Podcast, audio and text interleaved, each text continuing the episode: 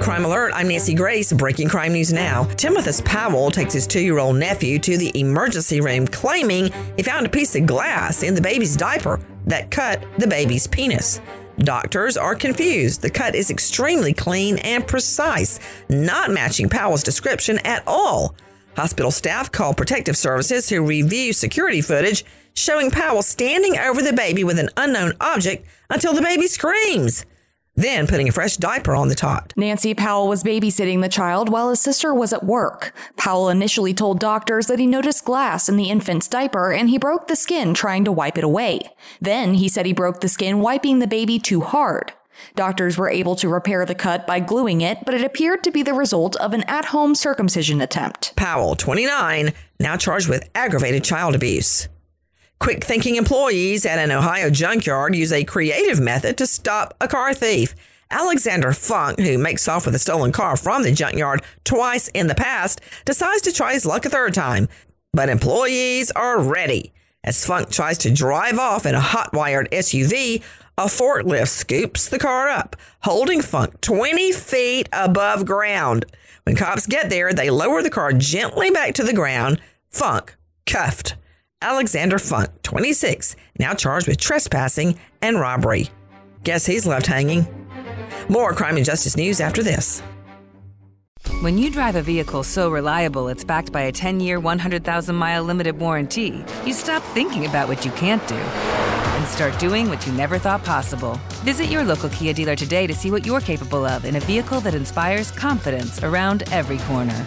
Kia, movement that inspires. Call 800 333 4KIA for details. Always drive safely. Limited inventory available. Warranties include 10 year 100,000 mile powertrain and 5 year 60,000 mile basic. Warranties are limited. See retailer for details.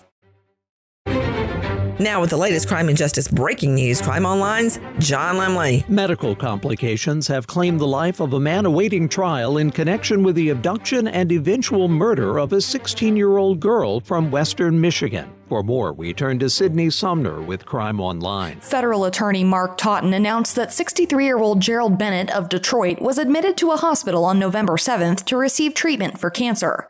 As his condition worsened, Bennett was put on life support and subsequently died.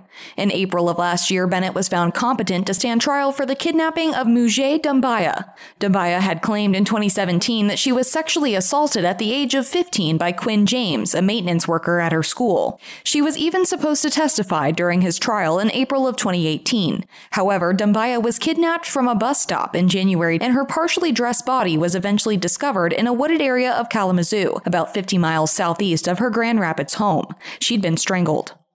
Totten said James hired Bennett to assist him in abducting and murdering Dumbuya, and the two men were charged with murder in state court. In April 2019, James was convicted and sentenced to life in prison. However, Bennett was found unable to stand trial, and the accusations against him were dropped in March 2022. After that, the FBI and federal prosecutors were tasked with handling the investigation, and in August, Bennett was charged by a federal grand jury. Bennett was found fit to stand trial by a judge after a forensic psychologist determined that he had staged his incompetency.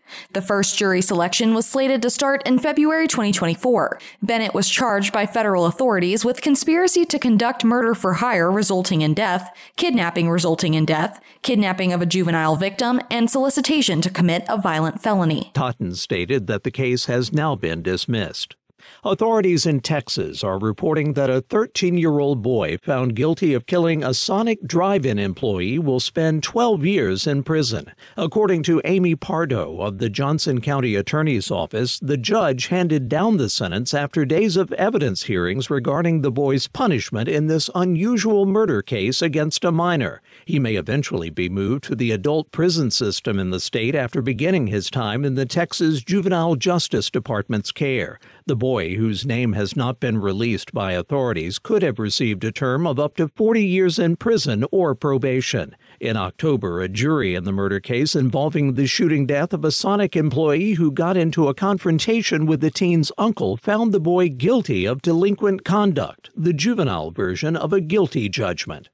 After pleading guilty to charges related to his sponsorship of his son's gun license application. The father of the suspect in a deadly 4th of July parade shooting in suburban Chicago has turned himself in to begin a 60 day prison sentence. Once again, Crime Online, Sydney Sumner. Earlier this month, Robert Crimo Jr. pled guilty in Lake County Court in Waukegan, Illinois to seven misdemeanor counts of reckless conduct.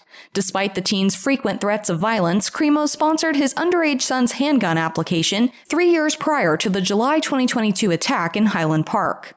On November 6th, Judge George Strickland gave Crimo Jr. a sentence of 60 days in jail, two years of probation, and 100 hours of community service. He consented to hold off on immediately taking him into custody.